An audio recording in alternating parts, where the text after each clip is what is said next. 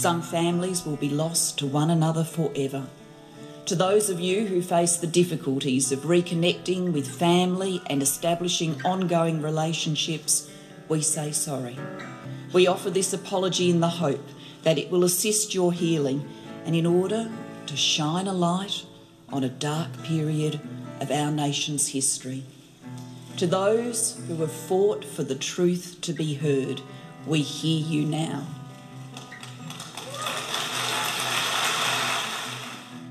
You're listening to Adopt Perspective, a podcast for anyone affected by adoption. I'm one of your hosts, Jo Sparrow. This podcast is a production of Jigsaw Queensland Post Adoption Support Service. However, the views expressed are those of the people participating, not necessarily Jigsaw Queensland. The podcast discusses adult themes and listener discretion is advised. Hi, it's Jo Sparrow here. Um, just apologies, I have my whole family home here today with um, the dreaded lurgy, and so if you hear people sneezing and coughing in the background, including myself, I do apologise. Just a word before we begin. This episode talks about the trauma that is being caused by the removal of Aboriginal children from their families. We recognise that this could be distressing to some listeners. However, we believe that these conversations need to be had to increase the understanding of the hurt and ongoing harm caused by these policies. To those that were affected, we are sorry. A little bit of important background for this episode. The Stolen Generations refers to a period in Australia's history where Aboriginal children were removed from their families through government policies. This happened from the mid 1800s to the 1970s. In the 1860s, Victoria became the first state to pass laws authorising Aboriginal children to be removed from their parents. Similar policies were later adopted by other states and territories, and finally by the federal government in the 1900s. For about a century, thousands of Aboriginal children were systematically taken from their families, communities, and culture. Many never found their way back. These children are known as the Stolen Generation survivors, or stolen children. These children were taken by police from their homes on their way to school. They were placed in more than 480 institutions adopted or fostered by non Indigenous people and often subjected to abuse. The children were denied all access to their culture. They were not allowed to speak their language and they were punished if they did. And impacts of this are still being felt today. Currently, it is estimated there are more than 1,700 stolen generation survivors all over Australia. In 1995, a national inquiry into the separation of Aboriginal and Torres Strait Islander children from their families commenced, headed by the President of the Human Rights and Equality Commission, Sir Ronald Wilson. By the end of 1996, nearly 800 submissions had been heard. In May 1997, the Bringing Them Home report was tabled in Parliament, concluding that for individuals, the removal ch- as children and the abuse they experienced at the hands of the authorities or their delegates have permanently scarred their lives. The harm continues in later generations, affecting their children and grandchildren. Former Prime Minister Kevin Rudd delivered an official apology on the 13th of February 2008, expressing regret for past government policies that resulted in the forced removal of Indigenous children from their families. So that's the historical background. This next bit relates to our topic today. In 2021, the former Prime Minister Scott Morrison used the annual Closing the Gap statement to announce the establishment of a $378 million redress scheme for survivors who were forcibly removed as children from their families in Commonwealth controlled territories. That is, the Australian Capital Territories and Northern Territory before self government and Jervis Bay Territory on the New South Wales south coast. The redress scheme was a recommendation of the Bringing Them Home report, which concluded the policy of assimilation was tantamount to genocide. Eligible applicants will receive a $75,000 one off payment recognising the harm suffered and a further $7,000 for counselling. As a condition, survivors who accept the payment from the Commonwealth Government will have to waive their legal their right to legal action to seek additional compensation. Mr Morrison told Parliament at that time, "We have already confronted it with a national apology, but our deeds must continue to match our words. When asked whether Queensland or Western Australia should introduce schemes, Mr. Morrison said it was up to other states to exercise their responsibilities. As of today, Tasmania, South Australia, New South Wales, and Victoria have accepted responsibility for the harm caused to stolen generations by establishing redress. In response, Queensland Minister for Aboriginal and Torres Strait Islander Partnerships, Craig Crawford, said the Palaszczuk government would closely consider the federal government's announcement. He said the Queensland government had recently committed $300 million to its Path to Treaty Fund and $250 million for stolen wage reparations. He said, We are committed to reframing the relationship with Aboriginal and Torres Strait Islander peoples and righting the wrongs of the past. Many Aboriginal families believe that the stolen generations did not stop in the 1970s and continued through the 20th century through adoption and child protection fostering. Which brings me to today's guest, Natalie Lewis. Natalie is an Aboriginal and South Sea Islander woman who was adopted in Queensland in 1974 and therefore falls outside both the states currently offering redress and the years that would make her eligible by current criteria in the states that do. That leaves Natalie in somewhat of a no man's land as she seeks recognition of the loss that her adoption caused to her culture, community, and family. Thank you so much for joining us today, Natalie. Oh, you're welcome. Thanks, Jo, for inviting me. Now, I know you prefer Nat. Is it okay if I call you Nat? Yes. Excellent. Look, I thought we'd just jump right in after so much of me talking at the beginning and I thought I might start um, by asking if you'd share your adoption story with us. Yes. So, um, these years now. So, 1973, I was born um, in Ayr, and that country I was born on uh, is called Juru country. And uh, in 1973, I was born two weeks, and then uh, police and family services had come to Ayr to take me from my mother, um, and they took me to Townsville. Um, and there I was in a home in Townsville where uh, my mother uh, adopted me. She's German, and uh, my father, he was Indian, and he was in the army. So they also had a child after they adopted me, which apparently is something that happens to a lot of people. Once they've adopted, I think they relax and then they can conceive. um, but I think I made it so short there because what had happened was that as I grew up, I always knew I was adopted.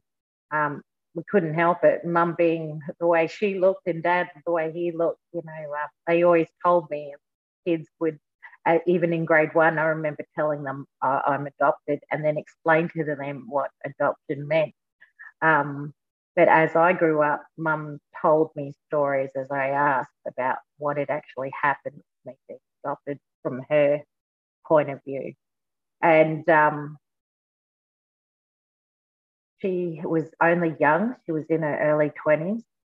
Uh, dad, he had just come back from serving in the Vietnam War, and um, she they just couldn't conceive. So they used to go to, and I don't know the name of the home. Um, wish I've got to get the information, but um, they used to go to a home in Townsville, and they used to look after uh, these two boys, teenage boys, David and Charlie. They're pretty uh, famous within our family and they've got pictures of them. They we hear the stories of these two boys. They were never going to be adopted, so they'd take them for the weekends out camping or whatever. And Mum had put um, in a form that she always wanted to adopt an Aboriginal boy. And so one day, Dad was out at bush, and um, and bush for um, military means they're going out on exercise. Um, so he was away for I think a couple. I, I don't know how long he was away for, but Mum was at the home, and she remembers hearing that the police over the speakers that they're bringing in a little Aboriginal girl. Um, well, they I don't think they even said Aboriginal because she didn't know my culture. They just said they're bringing in a black girl, and so they were bringing it to the home, and she needs to be adopted straight away. And so the ladies, this is from my mother's side of her story of what she told me, that they had asked mum, um, they know that she wanted to adopt, but would she like to adopt this little one that's coming in? And um, so as soon as I hit the home, uh, mum was there and she saw me. Um, they had conversations and that. Um, I think he paid five dollars for me. I mean, that's yeah, what? she got way more than what her money's worth. My dad always told me that I was the best five dollars he ever spent, and we were adopted at a similar time, so it must have been the going rate. yeah, yeah. um, yeah, what a bargain. so um, she had rung my father though when she was there just to let, and they rung over to wherever he was. And she said, There's this little girl here, and I want to adopt her. And he's saying to mum, Look, just this is a big decision, Heidi. Let's just wait till I get home and we all sit and talk about it. And so, anyway, he gets off the plane, he's finished exercise, and there she is with this little girl. That's the sort of person she was, you know. She, yeah, I, I hear you, but I'll make my own decisions. Um, and she was such an influence for me, such an independent, beautiful woman, and showed me, you know, being an army wife is hard, and you're a single mum basically that just takes care of the home and everything while your husband yeah, so um, absolutely love her. She's passed now. Uh, it'll be three years now. So um, I'm sorry. I to her so, um, about her so fondly. She really, I wouldn't have survived without her um, um, being my, yeah, she was my best friend. She was always there. So back to the story. Sorry, you're going to have to do a lot of editing. no, this is wonderful. You're doing a great job. um, yeah, so she two weeks, um, and then I think it was. She remembers taking me home. I was six weeks then. I think it was two or six weeks, something like that. The time frames are really different because what had happened is I only just received my paperwork for my adoption, and um, from what Mum said, how it went to what it says on paper and then what I had heard from my birth family. Um, time frames and everything just doesn't match up in any of them. Um, so they ended up adopting me after a year um, in 1974. I think it was August 1974. Um, but never knowing what I was, because once that I got there. Sorry, I have to go back to that because when I mum had seen me, uh, they said something really important that stuck with me. Um, was that they said to her is that though her family can't find her, uh, you can change her name. So she named me after Natalie Wood because that was her favourite actress back then. And um, once he'd changed my name, um, all my identity had been closed off and sealed. And that was the medical history, everything. And I actually grew up with quite a few issues that um, later on, mum had tried to get something. So I think we went to Jigsaw when I was about 12 to find out what it um what was some of these issues that we couldn't so that was really hard to. Mum thought I was Torres Strait Islander because of the hair and dark skin. So I started learning about stuff like that through books. Um, but I think one thing I do remember with my story was that um, when mum had adopted me, dad had to keep going out to bush and um, every time he went to exercise, um, I would cry I'd cry from the moment he left till the moment, and when he came back, I was settled again. And this would last all the way till I was 17. It was just something that happened all the time to me. That that um, I think abandonment issues, as they say, yeah. Um, I didn't hear much about my adoption. I just knew I was adopted. I grew up in a, a German home with a military background. So um, had nothing to do with anything about culture. So um, that was my culture. And um, it wasn't till I was 17 that's when I met um, my family.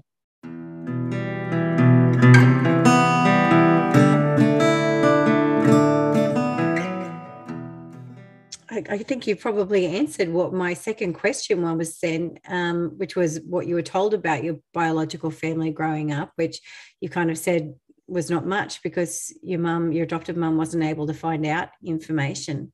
But it sounds like it was important to her to try and connect you with culture. Is that is that right?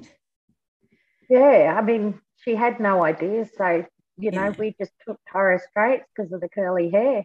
Yeah. Um, but she wanted to to help me because her being German, um, she knew, and Dad being Indian, they were cultured people. So yeah. they knew how important culture is to a person. Yeah. Um, because she identified, she always had to go back to Germany to touch the ground and to breathe, to recharge before she came back to Australia again.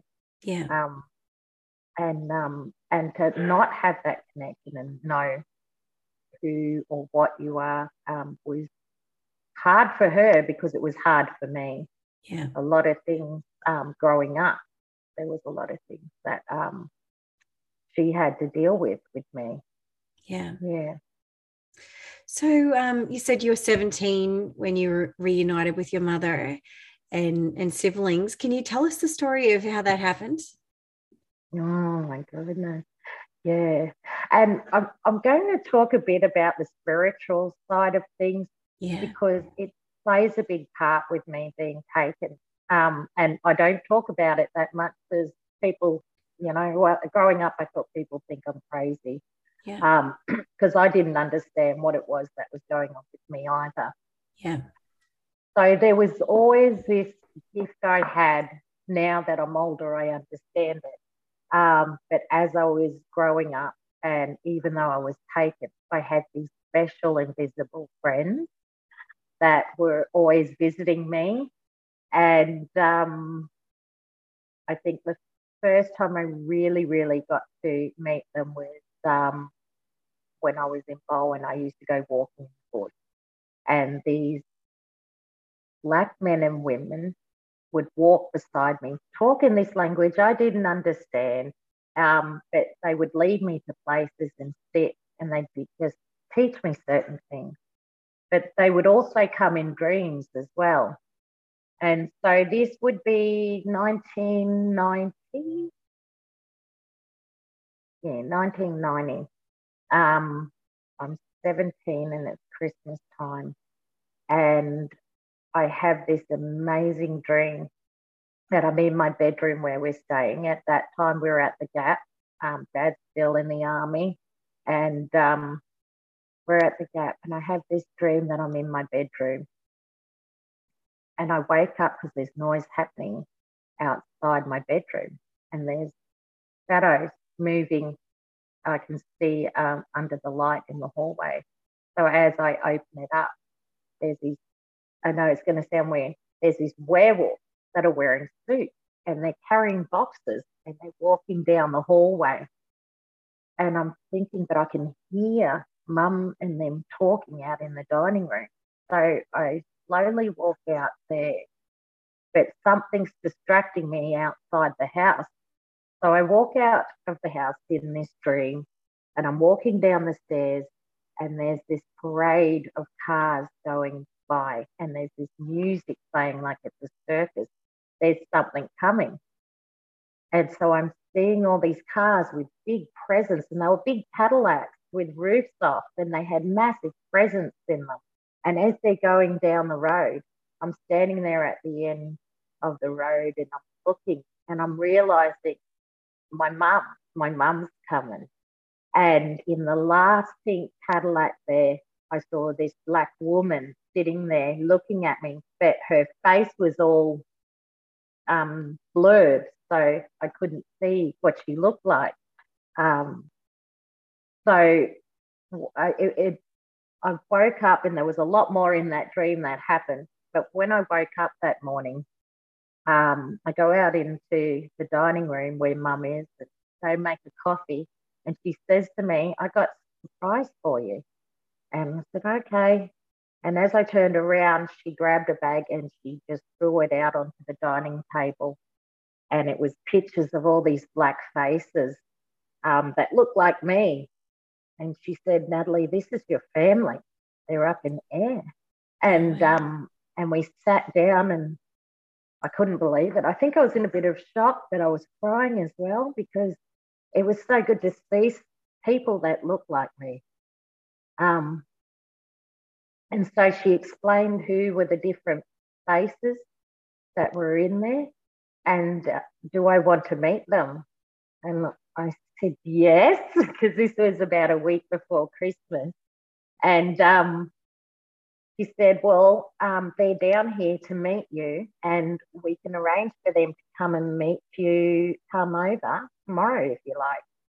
And I thought, Well, this is exciting. And I was a bit scared at the same time. But um, I asked mum how she how she got all this. And um, I just apparently I'd been asking questions. She just knew my mother had this prophetic way of just knowing when I was at a certain thing or what was happening with me. And I didn't realize a month before she'd actually sent a picture of me um, as a baby and sent it up to Ayr to a friend of hers. And they put my birth date on it um, with a question mark and they stuck it on the back of the pub in Ayr where all the uncles were. And um, they said, you know, whose baby is this? And the uncles recognized me and they knew exactly who the mother was. Um, and they went and got her. And um, that's when they got in contact with mum. And so I was about to meet them. wow. Yeah. I got goosebumps. Yeah. that is an incredible and story. Have you met your birth family? I have, yeah. Um, so I was 19. It was 1991 when I met my mother, and it was another 20 years after that before I had the courage to um, meet my father. Yeah. Yeah. It's an incredible experience. Isn't it? not it? You can't explain that first meeting and all of that energy that builds up inside you and you are ugly crying. Like it is the tears of, of whatever it is that's coming out and you hang on to them and you're just crying hey. You don't even know where it's come it's just amazing. So where so, did you meet yeah. them did they come to your they house came to the house yeah. yeah. Mum got them to come to the house. And i remember um, being in my bedroom and mum's going oh natalie come out there. And i'm standing there in the mirror going, okay, Nat, you can do this. Because I can I was listening to them through the wall. Yeah. And I could hear um mm, he um a young man and his name was Bart Bartholomew Palace. He was my older brother and he was the eldest out of us all. There's 23 of us. wow. he was the eldest, Bartholomew Palace. Um, and I when you say 23, do you mean siblings or siblings? Yeah. Wow. Not out of one mum, though. yeah. But Were they all there? They weren't all there. Walkabout. Were they all uh, there? No, no. no. Um, thank goodness, no. Some of them weren't even born yet. Yeah. Yeah. So, yeah. Um, but yeah, I remember hearing his voice and he saw the picture, a baby picture of me, and then mm-hmm. some other pictures that mum had out for them. And um, he said, Oh, Susan. And um, I look identical to my little sister. Oh. Um, and so it was just, uh, and then I could hear a younger woman's voice and then this older woman's voice. So it was my birth mother, Gayleen Alice, and then Bartholomew, or Barty, we all called him, and uh, Catherine. And she was the older sister. So it was Bart, Catherine, Yeah. and then me. So it's funny when you're growing up, you have this some sort of. I always had this thing that I wanted to be the middle of five children, um, because I was the eldest um in my adopted family, and it turned out to be that way. It was Yeah. Bart, Catherine, me, and then Lyle and Susan. So, Wow. Yeah. So you're in your bedroom, you're hearing those Yeah. voices. You Yes. come out. What what are you greeted with? Um, pretty much, Mum said, "This is going. this is your birth, Mum," and I just, yeah, she. We were all just crying, and Yeah. we were just crying and shaking, and then she would just wouldn't let me go. She just held me, Yeah. and I could see me, an older version of me, you know, looking at her, and um, then going and meeting Bart and hugging him and just crying. You know, it it I'm seeing it from my point of view, but it just dawned on me that these people, you know, they've been waiting years for this too. Um, yeah. And then Kathy. So we sat down. I just, I, I, just um, really thought my mum, Katie, like, wow, to do this on her own because we couldn't do it through anything else. You know that it was that simple, just to especially for First Nations. We're all related. You're gonna find somebody related to whoever. so um, yeah, it was a beautiful and yeah release of everything and questions. Um, and I remember them grabbing my hands and looking at my fingers and turning my hands over and looking at your face and pulling on you and just who do you look like and tell, telling each other. Yeah. Yeah. So that was like day one of your meeting. How did that reunion unfold then over the years?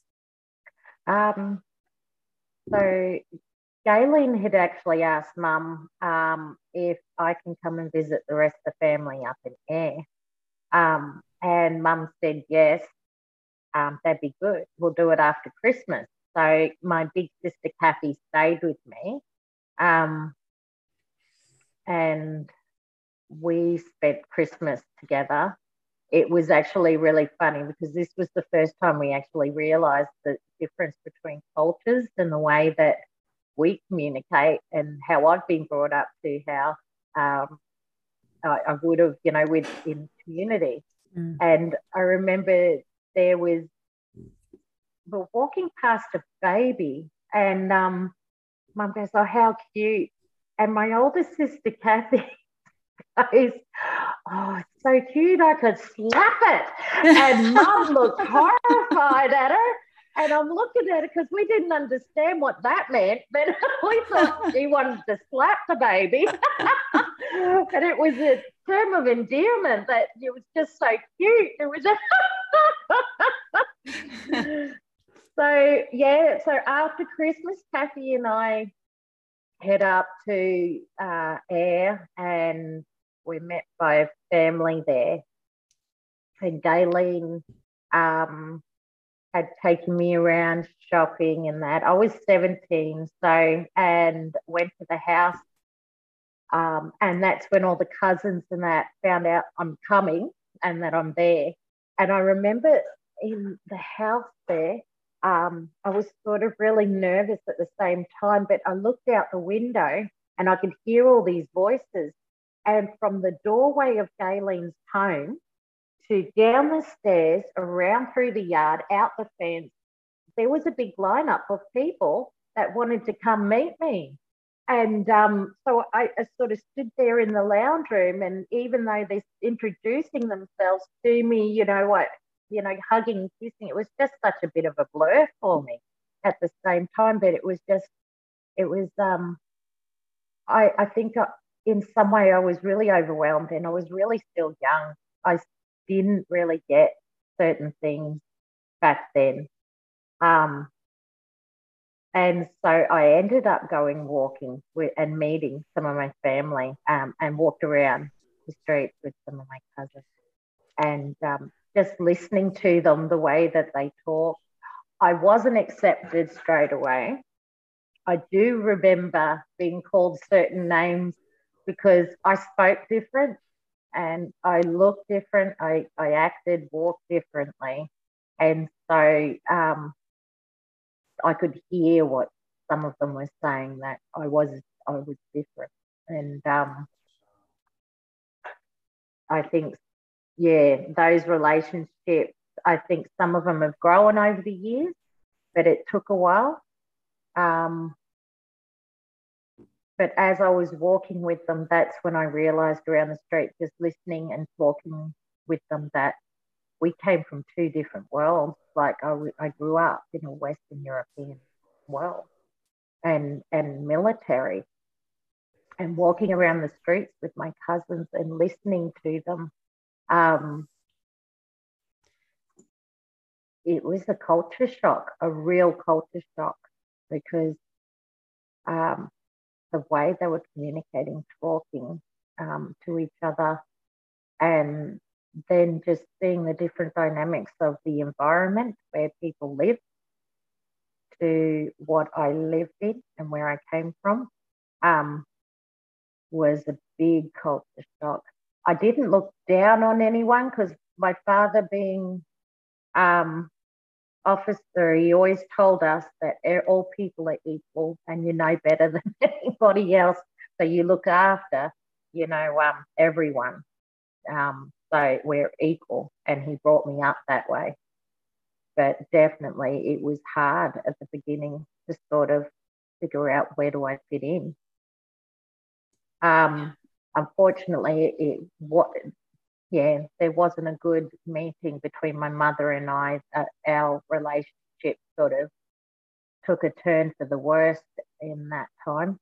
Um, but then I ended up staying with um, my auntie there, um, and she was a beautiful, beautiful woman. Um, and they were out, out on a farm, um, which a lot of people would know who they are. Um, and the kids and uncles, they went hunting for me and got me turtle, which was so yummy. The first time I had turtle and kangaroo and snake, and they painted the shells for me. And um, it was just so nice to and seeing, you know, kangaroo hide strung up there and drying out. Yeah, um, experiencing this and that they went and did that for me, you know, because I, I didn't even realize that I still hadn't sort of realized what our culture was. And um, this is what we do. and you discovered that you were um, part of a famous Queensland football family, didn't you? I did. I did. But, you know, it, and wow, yeah. So being young, um, I didn't know then, but it wasn't till later on that I realized that being a Tallis was actually a, um, a pretty famous name. And there's not many, I think there's only one Tallis family in Queensland. Wow. So, um, yeah, uh, uh, Gordon Tallis and my my grandfather, his grandfather, their brothers. Um, and so it was pretty good. It, yeah, to uh, sort of know that. Um, That's pretty, pretty cool he is. But it's it's funny because as I was growing up, because my last my adopted last name's Lewis, and I used to tell people at school that because uh, I loved the king, I loved Wally. And so I used to tell them that he was my uncle, Uncle Wally Lewis. But then when I hear about, um, yeah, so at least they're on the same side. Ah, uh, yeah. yeah. Yeah, one of the things that struck me listening to your story, Nat, is um, how as adopted people, when we meet our biological family, and, and I felt the same as I think I heard you expressing, is that we're we're constantly thinking about how our biological family views us and sees our differences and how they're we're very hypersensitive to how they're reacting to us. Um, so I guess I wanted to turn that around and just ask you what did you miss out on by not growing up with your Aboriginal family? Yeah. Um, and it's still a thing today. Yeah. Um, it's the culture, the culture um, and community. Um, some family members still don't even know I exist. You know, and um, it's that connection of knowing everybody and who's who. Um, and I think the thing is almost like I think of it as you know when birds fall out of nest and a human being touches it, it's almost like it's rejected by the family. It almost it feels like that that it there's only certain people that do accept you, and even if they do, they still don't understand. Um, well, they wouldn't understand how you feel, but there's always that gap of not fully being a part of the family. And I think that saddens me is that um, I got to miss out on having sisters. I got to miss out on growing up with my brothers and cousins and being having that really close, you know, years. And even though it was just 17, now that I'm near 50, um, it matters even now because 17 years for people in family is still not really, you've been gone for 17 years, so you're still not connected within community that way. And um, to know my great grandparents and to hear the history after I had come back of what our people, as First Nations people, had gone through. Um, I would have loved to have that connection, you know, um, to know my grandparents, to hear those stories before they had passed of what they knew, you know, when the great great parents, because it's something that I'm struggling to find now. Um, that history and what um, I need to keep for my culture so that I can teach it with my children um, and they keep that connection. It's very important. Mm. I um I often think um from my own experience, I sometimes feel like an imposter when I'm trying to connect with my biological family's culture um, and history and you know where they came from and that kind of thing. And I feel like an imposter when I'm trying to do it with my adoptive family too, because it's not actually my history; it's theirs. Yeah. Is there some of of that that runs through yeah. yeah. Yeah. You don't fit in one, you don't fit in the other. And I think I had to come to this thing that you're uniquely you. Mm-hmm. Just accept you for you because I've got this thing that I believe, even though it's painful and it and it shouldn't have happened um, the way it happened. But then there, um, you look at what is it that we can do? Because we see both sides of the fence when we're yeah. when we're taken. If we can get through the trauma and be able to keep moving forward, um, that we have to accept us for just who we are, because neither neither side of the family is going to understand or be. We feel, I feel that I'm not fully connected with either because one will one side will let you know and you know, sort of remind you that you're not really our family because you're not blind. yeah. And the other side is, well, you know, you weren't you, you know, you haven't got that picture you were taken. Yeah. yeah, that thing. Yeah, you always have that. It's a heaviness. Um, but I think this is where it's great to connect with others that have experienced it too, because we both, we all feel that loneliness, that there's something in our hearts that's just heavy. And um, I think that's what gives us the empathy and the compassion and understanding for others that are lost or that need that extra bit of love um, and taking care of others too, because we know what it feels like. Mm. Yeah.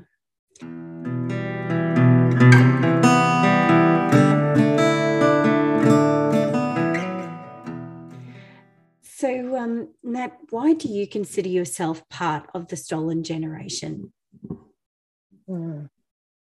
I think first, um, as I definitely, you know, acknowledging, and I should have done this at the beginning, um, our elders and all of those ancestors that came in, um, and our old people before us um, what they had gone through, even worse than what I have on, and the ones that have come after.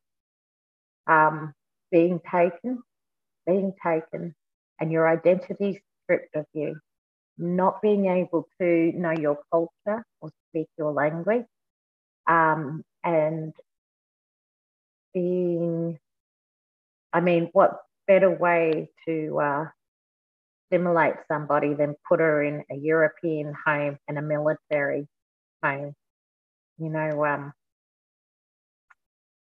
that's why. And and it and it definitely didn't, as you said it before, it didn't stop at 1970, and it pretty much continues today.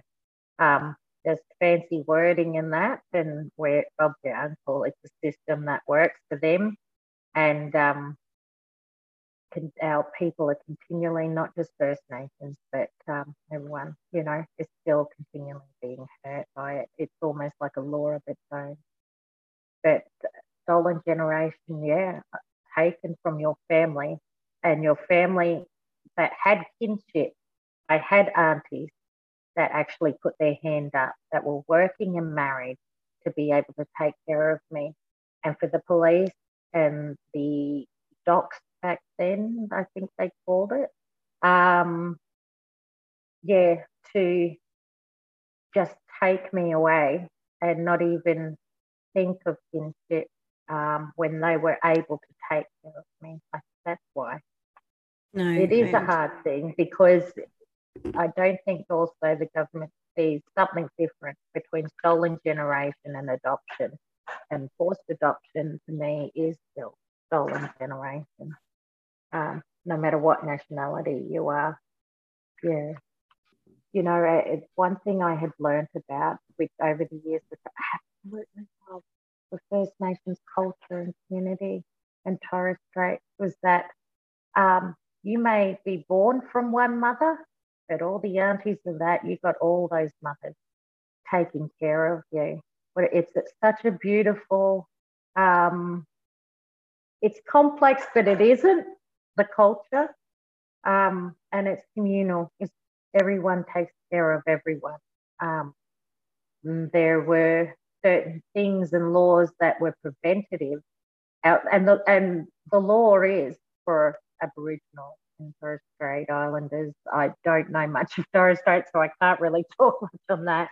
But for my my um, culture, it's very much was taking care of everyone, um, and also it wasn't a reactive law. That if something happened, it would then implement things in place that so that they could prevent certain things. It already was a preventative it already had things. I mean, when you're looking at tens of thousands of of um, years, they've and they've governed that place. There's something to learn about them when they're looking after so many people. Um, that I, I feel that the, the for what is happening and what this government allows, um, what they do to their people when they're supposed to be looking after them, you know, um, need to sit down, have a listen. How does First Nation culture and law work with um, with the children, and how do they do that with community? It's about caring. It's about community. It's not about separating and dividing and causing more damage.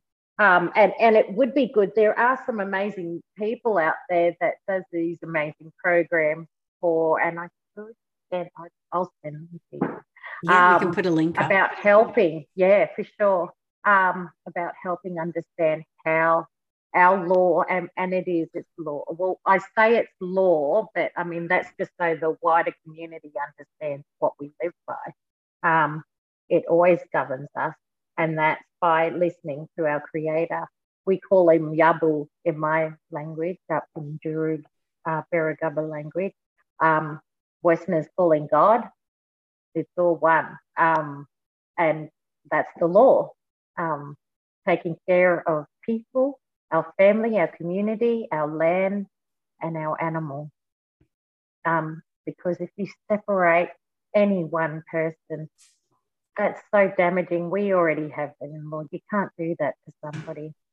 Um, take them away from where they belong and their people and their home. Yeah.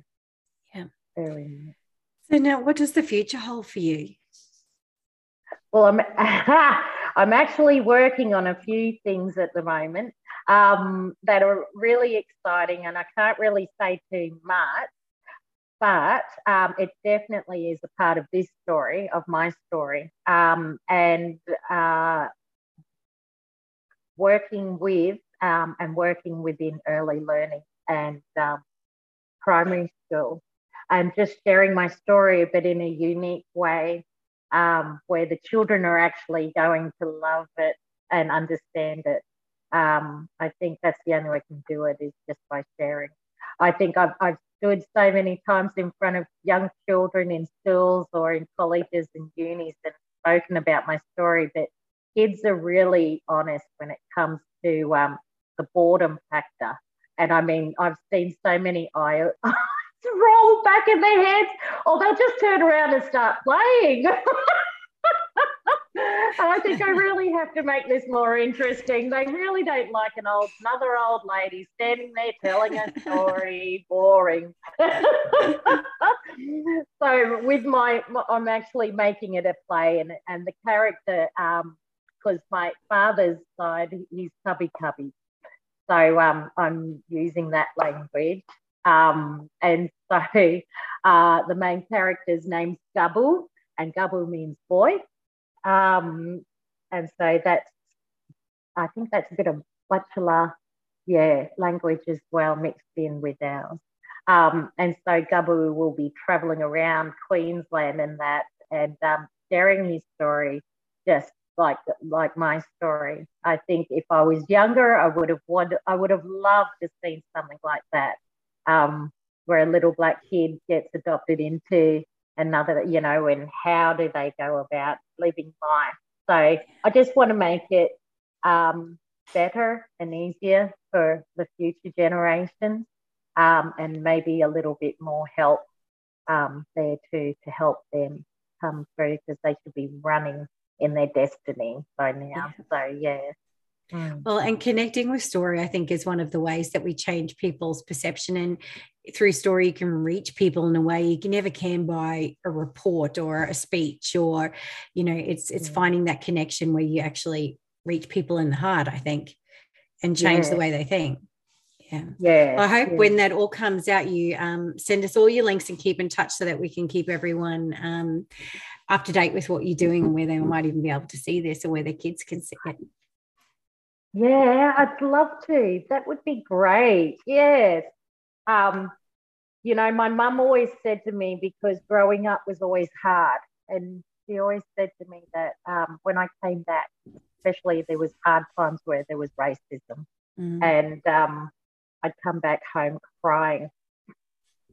And she said to me twice. She said this to me, and it helped me for now as an adult too is that Natalie, no matter what happens, when you walk into unfortunately, people are going to see your black skin.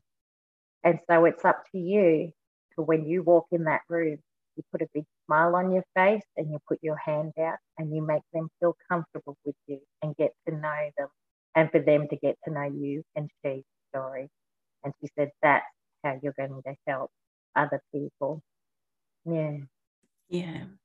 Natalie, are there any thoughts that you'd like to leave us with today? I I do, and it's probably um, this is something quite personal for me, but also helps me keep going, um, especially with my culture. I um, I have this amazing verse uh, from the Bible that helps me as well, and I link a lot of my theology up with our cultural spirituality. Um, and it's Mark 12, 30, and it's love your Lord with all your heart, with all your soul, with all your mind, and with all your strength. And that's how we live in our culture as well. That when you're feeling doubt and when you can't keep moving forward and your head is all messed up, is that always look up into the stars in the sky and know that there's someone taking care of you. He's got you. And just to keep moving forward because you're here for a reason and just have faith that you can keep moving forward so that you can share your story and help someone That's very wise words. Thank you so much. And thank you so much for joining us today. There's um, I've got a lot of takeaways from things you said, and that I'm going to be thinking about them all day. I know I am. Um, so thank you so much for joining us and sharing your story with us today, Nat. You're welcome. Thank you, Jo. It was lovely meeting you. And we'll be putting up some relevant links on the podcast notes page. And I just wanted to shout out and say thank you to our FAST team leader, Caroline Slade, for helping me put this episode together, or pretty much really putting this episode together, um, and for linking me with Nat so that we could share her story today. And um, I know there's going to be many people who'll benefit from hearing this episode. And if you um, are Aboriginal or Torres Strait Islander and um, you have been adopted, please do contact our um, FAST team and, and at Jigsaw, and um, and we'll certainly be able to support you and and help you as you're exploring all of these issues and, and maybe trying to find your biological family. And uh, meanwhile, do you have a story that you'd like to share with us? If you'd like to be interviewed for the podcast, jump onto the podcast main page of the Jigsaw Queensland website and complete the prospective guest form there. And note that adoptive adopt perspective, sorry, can be listened to by people all over the world. Bye for now. Thanks for listening to the Adopt Perspective podcast. If you'd like to find out more, go to the podcast page on www.jigsawqueensland.com and you'll find a wealth of information and resources on the website. If you reside in Queensland, you can reach Jigsaw Queensland's Forced Adoption Support Service on toll free 1800 210313 or you can call Jigsaw on 07 33 58 6666. If you live in another state of Australia, you can still call the Forced Adoption Support Service number, and your call will be answered by the Forced Adoption Support Service in the state that you're calling from. In every other state, Relationships Australia operates this service. A big thank you to Matt Sparrow for composing and recording our original theme music. Until next time, I'm Jo Sparrow saying farewell from Adopt Perspective, a podcast for anyone affected by adoption.